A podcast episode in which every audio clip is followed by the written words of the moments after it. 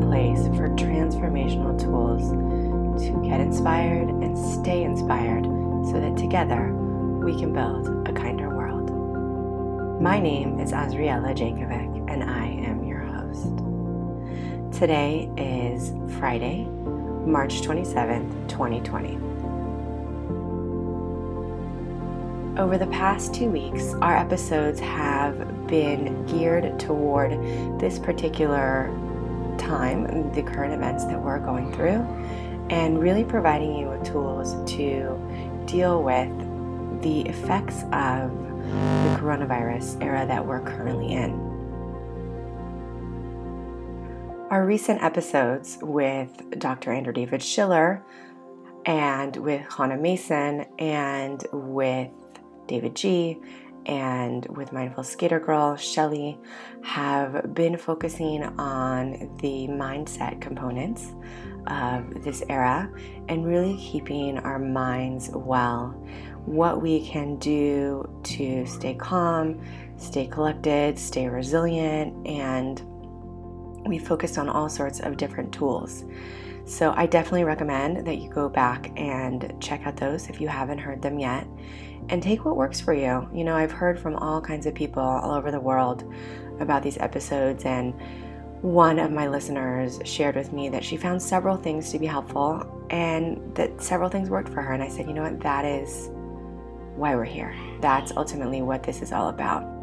Last night, I spoke with my friend Jenna Edwards, and we were on Facebook Live. You can hop over to my personal Facebook, Azriela Jankovic, and have a listen to that she survived a trauma. She was actually in the infamous Santa Monica Farmers Market car accident years back when an old man drove at 60 miles an hour straight into a farmer's market and she suffered severe PTSD from that. And that was 17 years ago now, but she's been on this healing journey and she's learned so much and she's gained so many transformational tools. And when I heard her speaking about it, it it seemed to me so relevant to hear from her and to really to hear from someone who's been through something so frightening and she's prevailed. And you know what she said? The very first thing that she says on the live is that you've been through hard things. Each one of us have been through hard things and we have prevailed. And just to be present with that and remember that and to bring that with us. So I really loved that advice and again hop over to my personal page. I'm until I'm at 5,000 friends, I'm going to keep posting on my personal page and I'll keep you all updated. I have a business page there too. And I also have my group Circle of Insight. I've been getting a lot of requests from you and it's a place to connect, a place for all all of you. Everyone who wants to be there is welcome.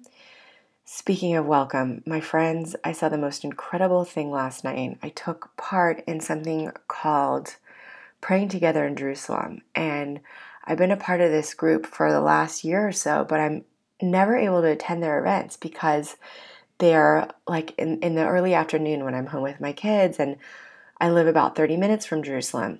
So, what was so incredible about last night was that they did it online. And because they did it online, they had religious leaders from all four major world religions on there. It was just so incredible. They had the head rabbi of Poland. They had a the Grand Mufti of Bosnia. They had a, a reverend in the states. They had a Hindu leader in India, and what they had to say was so optimistic in the sense that each of these leaders really believe that now is a time for compassion and now is a time for us to reach out to those who are suffering. And there are always people who are suffering.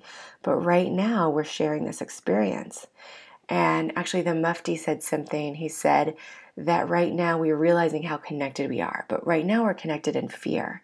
And he said, This is the time to transform, and now is the time to connect in love rather than fear, and to use the technology that we have to recognize that we are not different we are the same we have you know we have what makes us unique but we share a common human experience and we all go through so many of the same emotional experiences. And this is a time to get to know each other and to use the resources at our fingertips and to connect in love. So I found his message to be beautiful. The rabbi also shared, you know, call older people, call people who are isolated, reach out to those who are alone. And I thought that was a really beautiful message. I heard from a listener the other day from Australia. She actually reached out to me. I, I, always tell you to reach out to me, and, and I love it when you do. So she reached out to me and she told me that she has a daughter in Jerusalem who is about to have a baby, and she's she thought her daughter was really having a hard time, and she asked if I could reach out to the daughter, and I did. And you know, the daughter sounded pretty good. But what was so clear to me was how difficult and challenging it was for this mom to be so far away from her daughter at this time. And it was just such a beautiful act of love that she reached out to me. And I think that if we can really stay stay connected and keep reaching out and keep building bridges, we are going to connect in ways that we've really never connected before. So, with that said, I want to introduce my guest today. And my guest and I scheduled this interview long before the coronavirus was even on the on the map. It wasn't even in the media. It was really confined to China, and um, we just had no idea what was coming. But my guest is so special. He is a fan of the show and he actually offered to sponsor the show, which was so kind and generous. And when we started planning for this actual episode and, and the timing came to the forefront, what I realized is that my guest today has a lot of advice to share that is really timely. And it's it's different than the advice that you've been hearing in the past few shows in the sense that he's not a mental health professional. But my guest, Peter Yawitz, is a consultant. He's a communication consultant. He calls himself someone else's dad. And he just wrote a book. It's called Flip, Flops, and Microwave Fish Navigating the Do's and Don'ts of Workplace Culture. And it is a guide for young professionals for the workplace culture and communications. It's funny, it's practical, and it offers advice on understanding and managing life at work. It's for people from all countries and cultures, and it's really for anyone who's not sure how they come across at work. So I would recommend, from my understanding of the book and everything that Peter speaks about in our interview, I would recommend this for the young millennials and the Gen Z, and I also recommend it for those who are hiring young millennials and Gen Z and anyone who's trying to connect to other people in the workplace and really have better communication. That's what Peter's work is all about, and that's what he helps people do. So, Peter is a consultant and he helps companies improve their financial performance, be more productive and efficient, create better employees and customer experiences. And he was really a pleasure to speak with, and our conversation really ranges the gamut. But what I want to say is that I think his advice is so relevant for you if you're still in the workplace, in the physical workplace, but also if you're trying to build bridges of communication in this new online experience. So much of our work has shifted to the internet. So that's something that he and I explore. And I also want to say for anyone who right now has been laid off, or if you're out of work, or if your job is shifting, I know that's a lot of people right now. The numbers are really up there, but this is going to shift.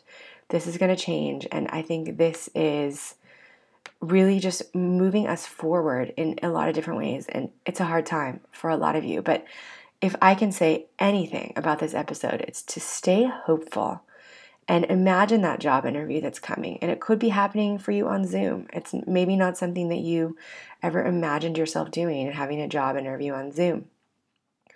Or finding an opportunity for yourself to work online on Zoom and and really upping your level of communication in order to make the most of this opportunity.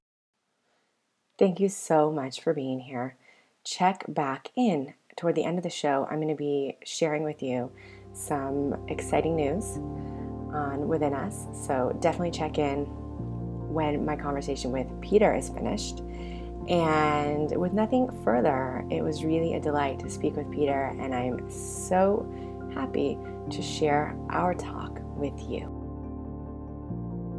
I have been a communication consultant for many, many years and have worked for a variety of companies. And oftentimes, when there is any kind of dysfunction, it usually comes down to some problems of communication. I mean, I, you can't, it, it could be a behavioral issue, meaning that you get some nasty boss or some poor management. But along with that, people are usually upset because people have been communicated to in a, in a rotten way or they're not communicated with the right way.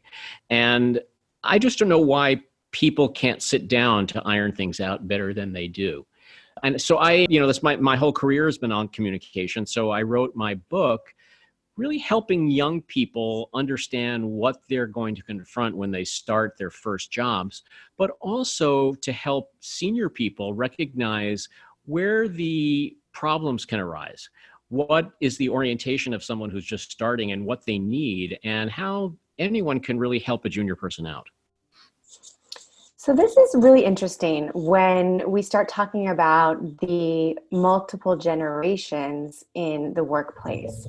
And I'm curious if you could characterize for us a little bit about each of those segments and what are their unique characteristics?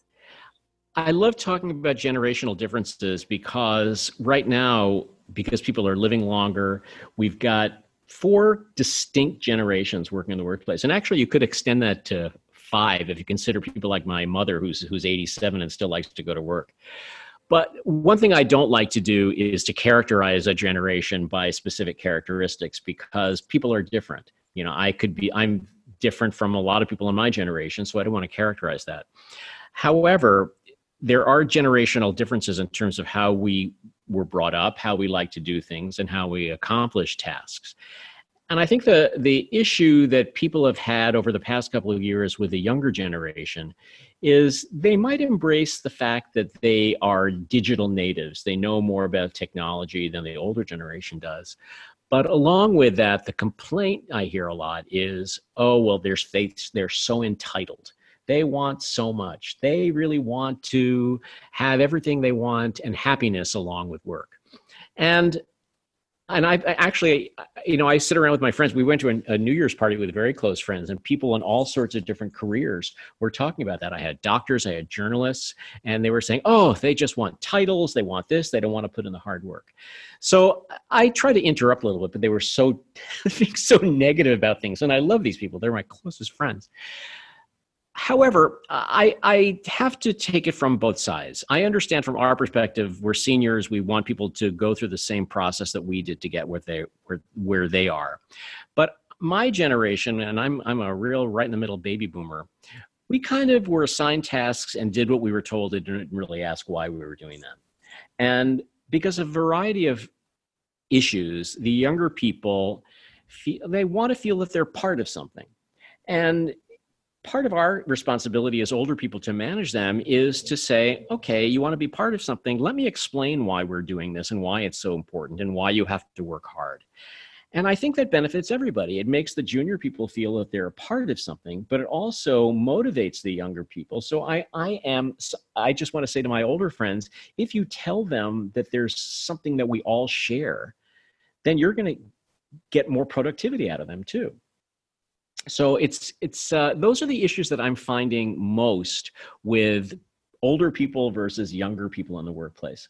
And i don't want to blab on here. I hate when i'm just having this one long monologue but it's, it's it, it makes a lot of sense what you're saying. And in thinking about what's happened in the world over the past several decades since your generation perhaps the baby boomers were first coming into the workplace and as you explain that the that your generation wouldn't ask questions in the same way. The access to information that young people have today is unprecedented. So it really resonates for me and it makes a lot of sense. Yeah, and another thing, I mean, I, I, it's easy for uh, the older generation to say, "Well, I blame social media," but part of it is, as much as I don't necessarily enjoy social media, that's just me. I know that it's a major part of a younger person's life. And the negatives I find is there's a little bit too much of the FOMO when young people see what other people are doing and they think, wow, look at the amazing job this person has, or look how involved this person is, or look, they have all these stock options, or they're employee number three, and I'm in a traditional type of company where I'm just told what to do. All right, that can make you feel a little less important. I, I, I talked to my son yesterday about something. He's 30, and I said, "Oh, did you remember these people?" And I mentioned uh, some siblings, and he said, "Oh yeah, this one does that. You, that one does that. I have no interest in talking to them. They make me feel like a loser." And of course, that was a, a little bit. It was funny about that. You know, he he says that, but I think there's a lot to that. That because of social media, because of any kind of sharing, you're automatically going to feel someone else is going is doing better than I can. Whereas a lot of people are not don't really care. I don't, I don't think they judge people like, oh, you have a job at a traditional company. Well, then again, I'm an artist selling paintings on the street and I've made a name for myself and I have a great social media presence. That doesn't make me better or in any way. A hundred percent. It's it's so true that everyone's lives are out on display. And I like to look at it as a photo album.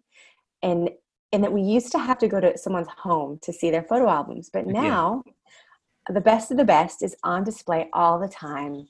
And I think it really can have an impact on our mental health, even if we if we let it. Yeah, I did a, a, seminar at Tufts University. They had a day called the Adulting Day, and I was the keynote speaker. And I talked about social media, and these are seniors that I was dealing with. So a lot of their friends already had jobs. This was in January. And I, I would say just it was the day before school started. So a lot of people had come back, and it was sponsored by Career Services, and they were just trying to figure out what their next steps were. And I just said, okay, raise of hands here. Who feels like a total loser? And everyone raised their hand just because they felt, oh my gosh, it's January of my senior year. I should have a job by now based on, I don't know what standard, but, or based on what metric, but it made them feel terrible. Wow. And you just tapped into that right away. Yeah. I just said, well, I, I didn't say, I know I, what I said, Ozzy, was, yes, you are all losers. I'm here to confirm that for you. No, I didn't at all. I just wanted to let people know if you're spending too much time on social media or listening to other people without focusing on what you truly want, then you're going to compare yourself and you might feel like you're not up to par. I think that it's especially true right now in terms of feeling useful and feeling helpful. I think everyone. Yeah Today is March 18th, 2020, as we speak, and we are living in unprecedented times. And I'm so curious to hear from you. I know you've just written this new book, and I'd love to hear what inspired you and how this book can be utilized and, and who it's for, as well as how we can really upgrade our communication for the times that we're living in.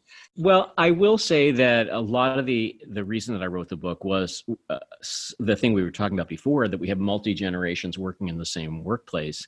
And i was getting questions from the older people like my friends were saying what do i do with these millennials? What do i do with these gen z's? And there's a big difference between gen z and millennials the gen y's because gen z's were pretty much brought up with you know they were you know they grew up with a handheld device in their hand in utero almost.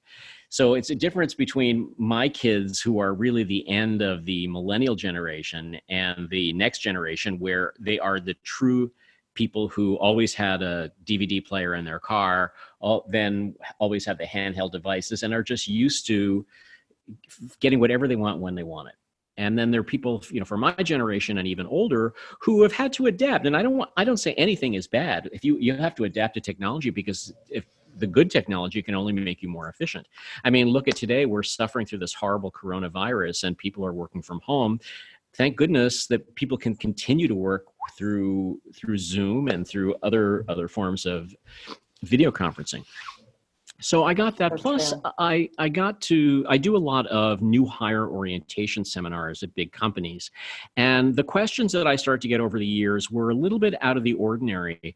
It wasn't just like how do I do an email or what tone do I do I use when I'm saying this? And I still think those are very important.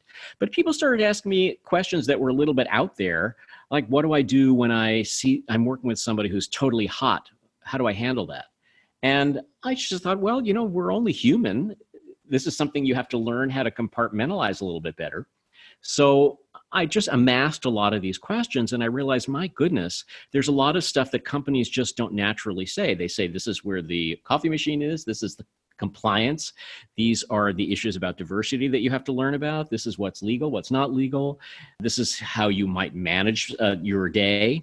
But no one really is talking about the I don't want to say just the soft skills because people think soft skills are like presentation skills and writing skills, but I, I think it's really how we have to get along and adapt to di- different cultures. And the other part that I that I that I that went into the book was I spent a lot of time over my career traveling, working for branch offices of American companies. I spent a lot of time in South America, a lot of time in Asia and Europe, where cultural differences can can bring on miscommunication and one of the exam- big examples is a place like China or a place like Brazil, where they have very distinctive ways pe- that people communicate within that country. Brazil is very open, people hug, people spend a lot of time socializing.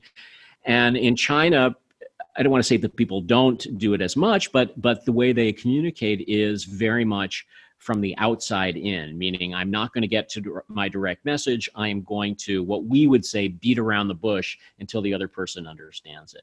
So I would get a lot of questions about what do the American people want from me and the book came out of all these type of questions.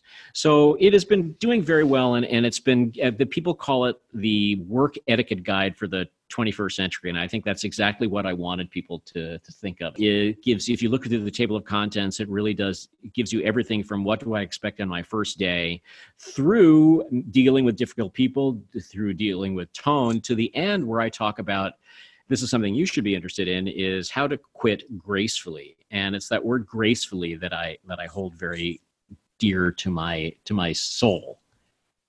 How to quit gracefully. Yeah.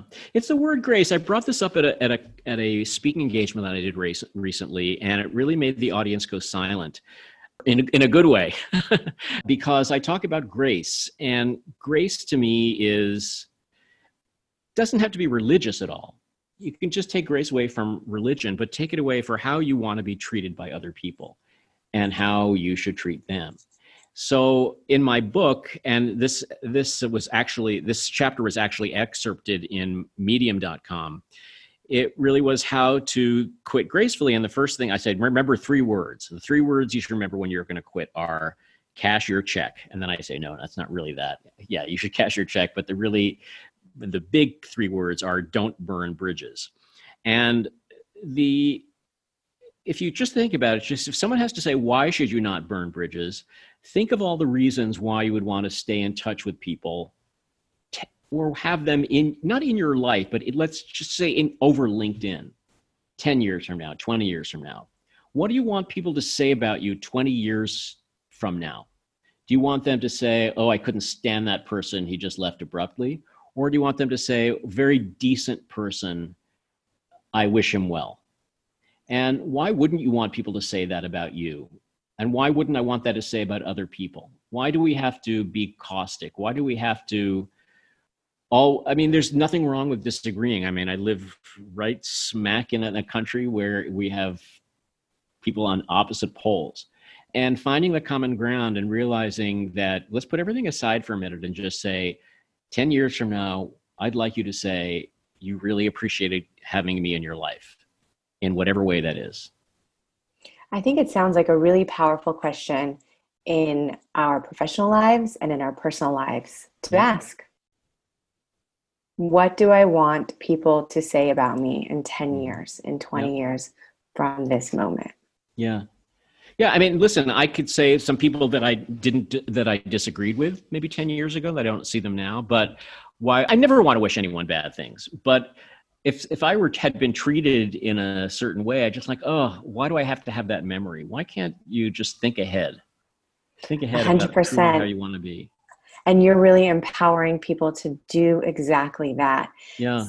So I'm curious to hear from you in terms of right now, you brought up what's happening in the United States yes. and how there really is this polarization.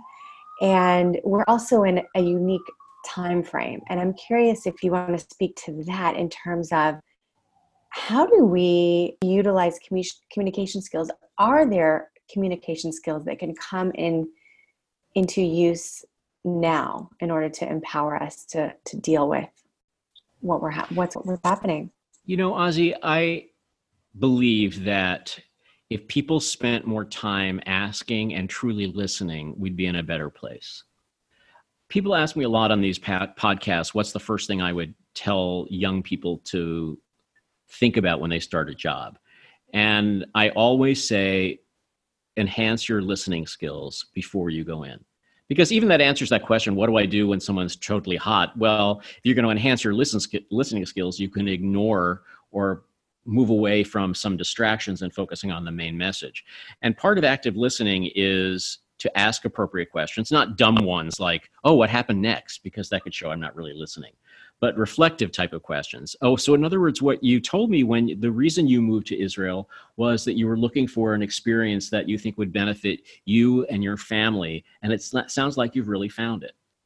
And this is a conversation that we had before the podcast, yes. but I hope I'm paraphrasing what you told me just so, okay, and I can understand you a little bit better. That doesn't mean I have to have that life, but why wouldn't I want to be exposed to learn how somebody else has lived?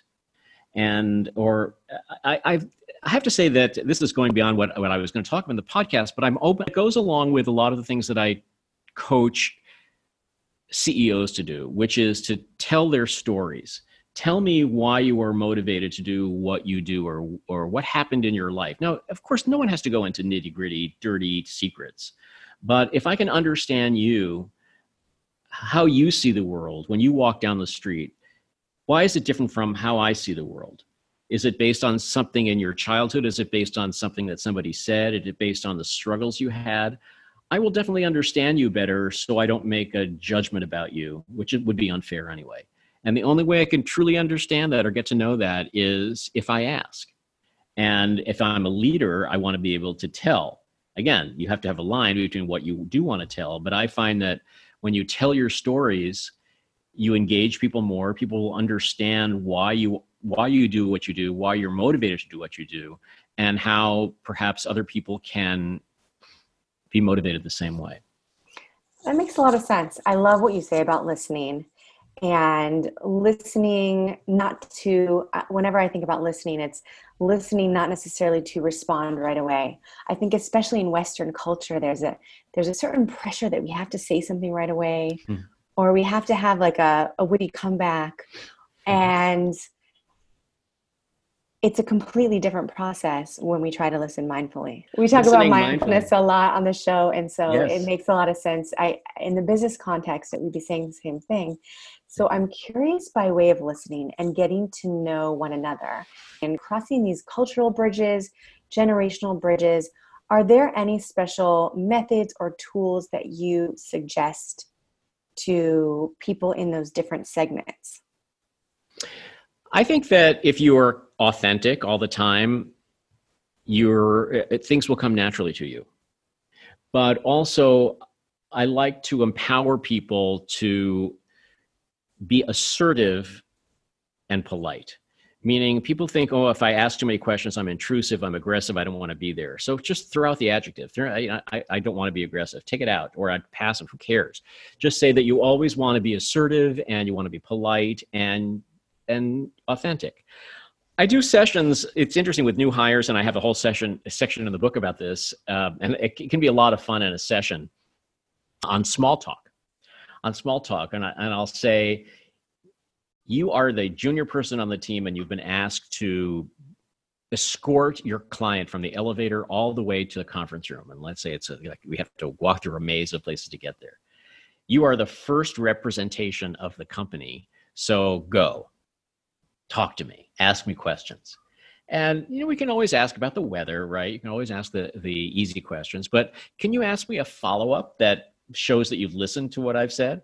Can you think of something else to say to engage me in conversation and make me comfortable? And I do that it's it's really a lot of fun because when I when I do these sessions for the young people, I'll ask them what questions are you going to ask me. Okay, I'm just off the I'm the client and I'm also going to be you. So you ask me the question, I'm going to answer it and then I'll, I'll how was how's how was your trip? It was fine. Okay, now you got to ask me another question. You got to keep going. We can't just end it there. So sometimes people will will ask another question, then I'll change my personality and say it was the worst trip I ever had.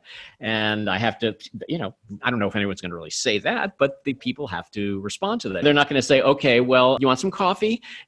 There, you should be able to engage and have good follow up questions to show that you will only go so far.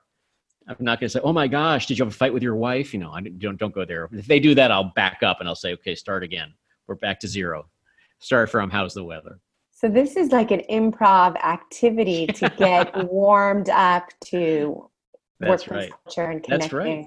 That's right. I love because it. I'm ready really, to play. Especially with the junior people, the junior people, the first thought of somebody is like, "Oh my gosh, I got the kid." Uh, this is the the client's mind, the client's mind. So you have a choice. You can just be the kid or you can be the professional. And how are you going to be the professional? By engaging in the conversation so people don't think of you as the kid. Okay, you can't ignore the fact that, that you're young, but show me that you can represent the company in the right way. And everyone's going to benefit from that.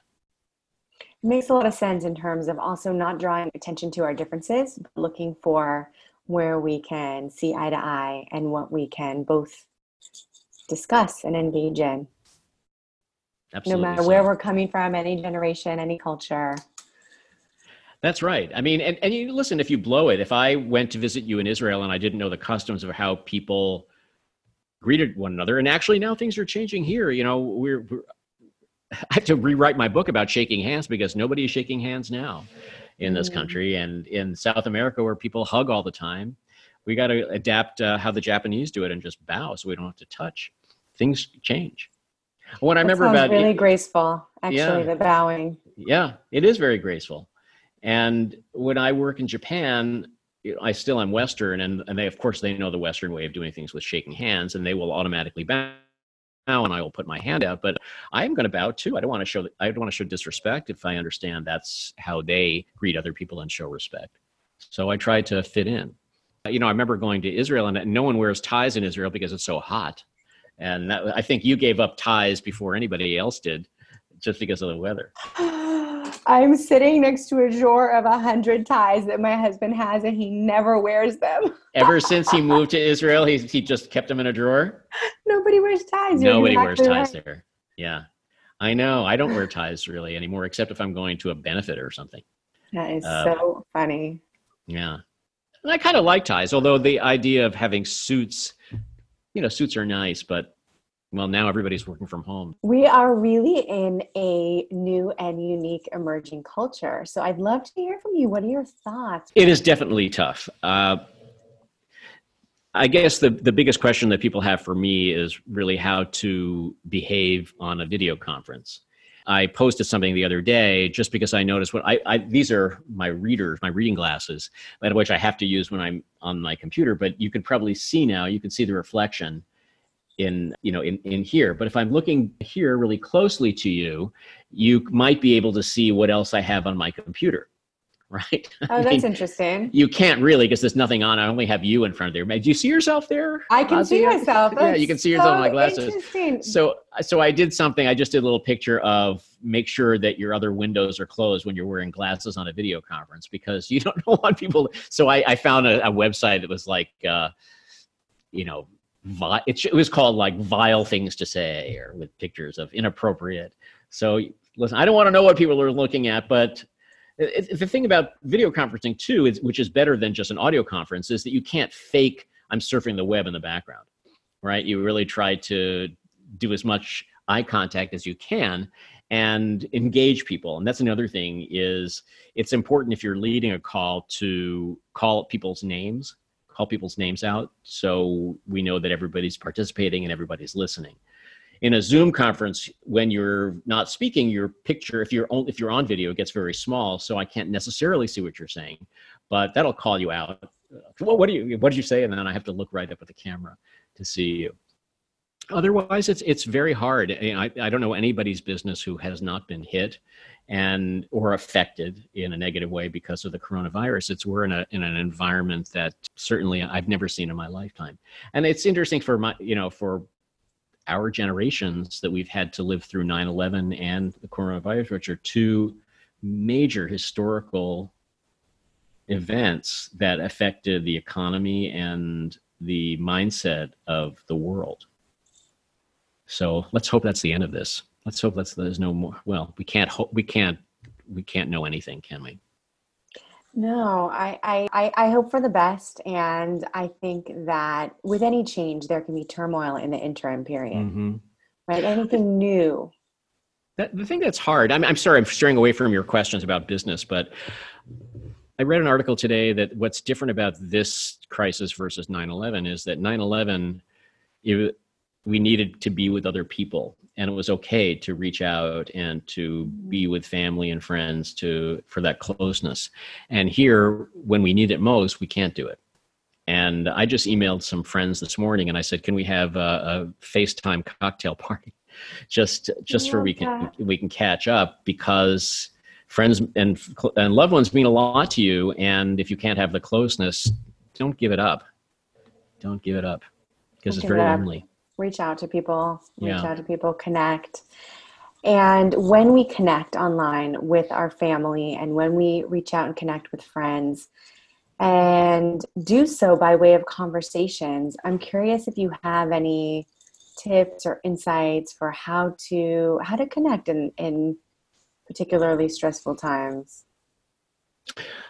I'm going uh, to, along with the listening skills, which I I think is something that uh, I, I've mentioned several times, and it's something that people have to work at very hard. The other thing is, don't let don't let things stay with you. I, am a fan of getting your messages out if you're annoyed about something. I have a whole section of my book about difficult people, and there are certain if they're if they're difficult people who you know they're going to be difficult and everybody knows they're difficult and they you, you just have to feel all right i'm going to pick my battles on this one. If this guy says i only like things in red pen and you know note if you're going to write a note to me it has to be in red pen or it has to be in this type of format and that's all there i want to, to do it. You want to say what an idiot why do I I don't have a red pen and I don't only like what's wrong with the format that I deliver things. But sometimes you have to say, okay, fine, it's not worth screaming about or, or arguing about. But if somebody does something to you, maybe steals your idea, I just don't think that's fair. And I why should you let that stay with you without saying something? And just because one person is sneaky doesn't mean you have to be sneaky back. Why can't you confront someone? And there's a thing that I call a message of three parts the first thing is you have to, when you confront the person, you have to address the actual issue, the facts. What happened? Ozzy, when you came in and took my blue scarf the other day, okay, you can't deny it because I saw you doing it and you were wearing it later. So I, I can't deny that. Just if you, the difference between stop stealing my stuff right? Because that's different. That's oh, accusing you, absolutely. and you would say, "It's like I did not steal." I like stop being a thief. Well, put someone on the defensive. You're naming me as something. But when I say, Ozzy, mm-hmm. when you came in the other day and took my blue scarf, okay, the next thing that's part one is what you did. Part two is how did that make you feel? So I cannot deny you, Ozzy, cannot deny that you took the the blue scarf. And it sounds B, very different. You cannot, yeah, you cannot deny how I feel. If I said I felt very hurt or I felt very upset, or I felt very cold, or I felt that I couldn't trust you. Now, you can't deny how I felt because I'm telling you how I felt. So the first things are it puts me on, it's based on fact. Rather than using adjectives, when you took my blue scarf the other day, I was really hurt because I've always trusted you with things. And I, in the future, if you're going to take something, please leave me a note because I was caught going to a meeting outside when it was cold and I didn't have my scarf. So I just wanted to tell you how I felt. And that sounds a lot different to me than you're accusing me of stealing yeah. something. Did you take my I, stuff? Did you take my stuff? Where's my or just where's my scarf? Where's my scarf? Did you take my scarf? Who took my scarf? It sounds it sounds very different, very different. And I think that I could see that that would lead to a much smoother conversation. It's not going to be pleasant, and facts. people hate doing that. But I'm just trying to operate in a world of grace, and things crummy things happen, but let's clear the air. And let's clear the air by talking about facts and how it made you feel. So number one Listen, is state the facts. Number two yeah. is how it made you feel. And then there's exactly. a third part. Well, the third part is the resolution. Okay. The resolution and what we should learn from that. So when mm. you stole my star, when you stole my star, when you took my blue scarf the other day, I was very hurt because I didn't have, uh, I didn't know where it was, and I felt I couldn't trust you. So in the future, if you're going to take anything of mine, please just let me know or ask, so I'll be prepared. So I'm not turning it into you thief, I hate you. You're turning. I'm just focusing on this specific thing, this specific issue. Don't take my stuff unless you ask for it there's a resolution and then you're requesting of me that in the future i change yeah, my ways exactly which is very productive. Yeah. it makes a lot of sense. Right. So in case where somebody steals your idea i can't say stop stealing my ideas. You're a you're an idea thief. You'd say the other day when we were in the meeting and you presented it that information and said that was my idea i was very insulted. Okay? I can't deny that or I, to make it better, here's the slide that you presented to everyone with your name on it. Or exactly what you said was this, and you didn't mention that I had to deal with that. And then the resolution is I felt very hurt because I'd worked very hard on it.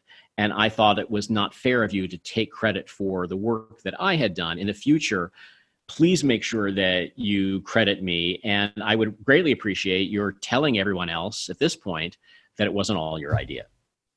Clear right?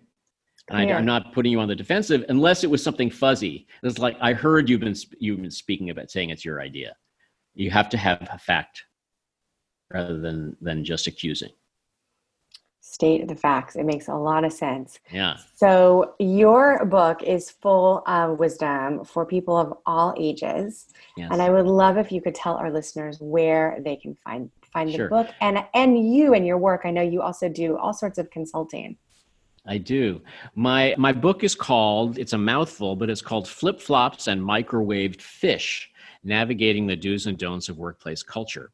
It I'll give you a little history of that. My website, I mean I have a I have several websites, and the best way to find me is to go to my my name, peteryawitz.com. That's the best way to find me and to reach me. But I have the website that this book came from was a website which is under peteryawitz.com called uh, Advice from Someone Else's Dad or Someone Else's Dad.com. All my social media handles are at Someone Else's Dad. So when I brought this uh, idea to a publisher, they loved the idea, and we were still calling it Advice from Someone Else's Dad, but they wanted it to be a little bit more specific uh, because it's really na- navigating the do's and don'ts of workplace culture. And they came up with flip flops and microwave fish, really pulled from my book in very obscure places. And the the issues are people que- a question: Can I wear flip flops to work? And right now, if you're working from home, you can wear whatever you want to work.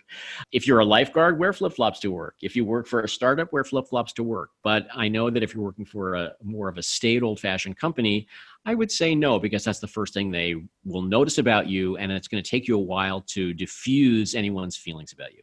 And the thing about the microwave fish is apparently it's a thing when you have a shared office kitchen. If you microwave fish, it's the number one thing that people complain about because it stinks up the kitchen for a while. So they chose that, and flip flops and microwave fish. So you can buy the book on Amazon. You can buy the the ebook as well on Amazon or bn.com, barnesnoble.com, which named it one of its top independent books of the year. I'm so sad that many of these independent bookstores are, are struggling because of the virus. I was scheduled to speak at several of them and, and encourage them to buy them. And, uh, you know, hopefully we're going to be doing some virtual meetings, virtual book talks, and I'll certainly put those on my website if they, they do come up. But certainly the easiest way to go is to through Amazon. That sounds great. Well, it was such a pleasure meeting you. And same and here, Ozzy. Thank you. Thank you. I, I love your podcast and I thank you for having me. It's been an honor. Incredible. Thank you for being here and thank you for tuning in and thank you for being a part of this community. It is a joy to be on this journey with you. And I want you to stay connected. Let me know what's happening in your world. I'd love to hear from you wherever in the world you are. And let us know what's going on in your community, in your country, what's helping you, and also what's not helping you. You know, I asked this question on social media the other day, and it's fascinating to see that what is helpful to one person can be completely unhelpful to someone else. And the overall takeaway that I have for you about that is that we all share so many common experiences. We share the human experience, but you are a unique individual. And if there has ever been a time to tune into what works for you and what you need in order to feel energized and feel your best in this world and feel purpose and be as useful as you can be, because ultimately that's where our happiness comes from. We want to serve, we want to be useful, we want to help other people. And whatever you can do right now to become aware of that without any judgment without any judgment and with so much compassion. And, um, you know, I, I'm looking around me and I'm seeing some of the most thoughtful people struggle in this time. It's, it's hard for everyone. It's hard for everyone in different ways. But I think if we can all look within and just see if there's anything we can do, call someone you haven't talked to in a long time, call a family member, think of someone who might be lonely, send someone a delivery, send a smile to a stranger, post something funny on social media, organize a meetup online. I'm sure there are so many others that y'all can think of, and I'd love to hear those from you. And I want to give you a preview of what's coming on the show because my guests have been so helpful to me.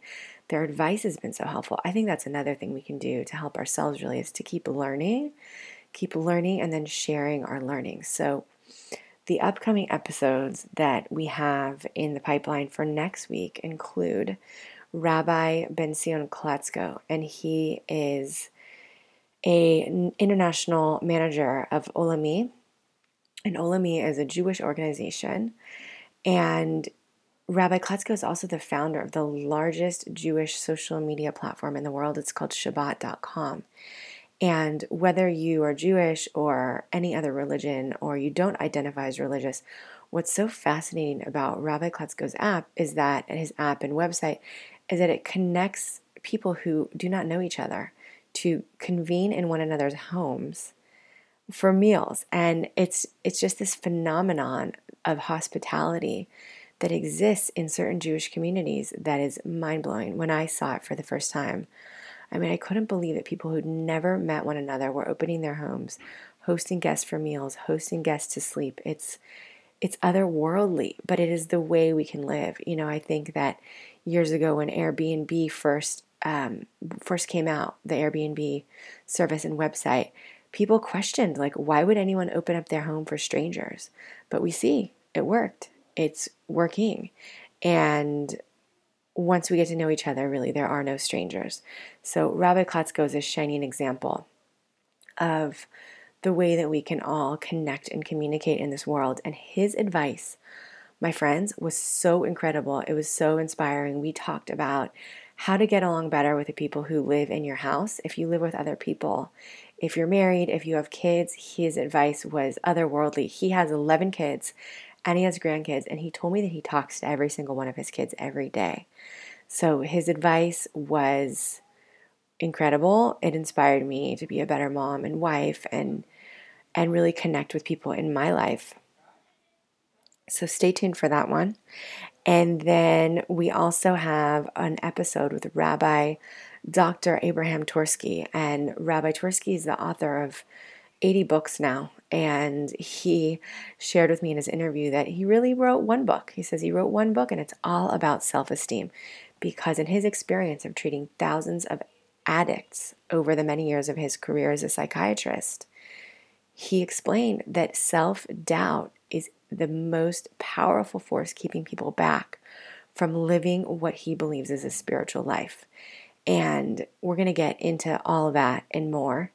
And it's a powerful message that we can all take away. I think everyone deals with self doubt. And in his perspective as a religious leader, he says this is really this is the evil inclination that's trying to make us unhappy and is trying to plague us with self doubt. And we have to do everything we can to believe in ourselves, to create an environment of people around us to support us to believe in ourselves. And, you know, it's funny, I studied belief when I was getting my doctorate in education. And I looked at the way that when teachers believe in their students, the students achieve and accomplish, and the students operate at a totally different level. And, you know, it's not only true in the classroom, it's true in a family, it's true with friends, it's true with clients, it's true with strangers, it's true with everyone. If we can look at the people in our lives and we can believe in them, we can see that light point inside of them. And we can see that their current situation is not their destination. And we can affirm our belief in them. This is huge. This is huge. And it actually activates a different part of our brain. It's activating the part of our brain that is creative, that is optimistic, that is hopeful, and it really moves us out of fear. So I tell everyone that I believe in people for a living. And it's true. I run mastermind coaching groups. I do some one on one coaching, but I'm really into the masterminds. And I'll tell you, it's because not only do I have an opportunity to believe in people, but I see that my group members have an opportunity to affirm their belief in one another. And they make relationships that are so incredible because they're based on helping one another. And those turn into friendships. And I believe that those are friendships that can last a lifetime. So stay tuned. I'm going to be opening another mastermind soon. I open my masterminds once per quarter, and that's happening soon. Stay tuned. Hop on over to my website. It's drazi.co. That's D R A Z I.co. And you can let me know that you're interested. There's a short form to fill out on the email. You just enter your email, and I'll update you with details on the mastermind. And you'll also get my weekly two minutes of inspiration. So, with nothing further, I hope you all have a peaceful weekend. I hope you stay healthy. If you are not feeling well, I want to wish you and all of those who are under the weather a really speedy recovery. My guest, Rabbi Klatzko, actually was sick uh, with corona. He said his whole family has it. He's in New York, and New York has been so terribly affected. So I want to wish them a speedy recovery and everything good in your life. You know, use this as an opportunity as much as you can. And I also want to remind you to focus on your good points, where you're putting in the effort in your life. You know, I think it's easy to feel bad about ourselves when we're stuck at home and we're not accomplishing the way that we're used to accomplishing. But I think that we can just really begin to look through a different lens. Maybe we're learning how to adjust. That in itself is an accomplishment. Maybe we're trying to communicate harder. Maybe we're noticing things about ourselves. All of those are steps forward. So I want to affirm you and acknowledge you and validate you that this change and this transition can be challenging, but we're going through it together and we can do this. You have done hard things and you have prevailed so, my friends, love and blessings wherever you are in the world. You are in my heart. And thank you for being here. Stay tuned. I will see you next week.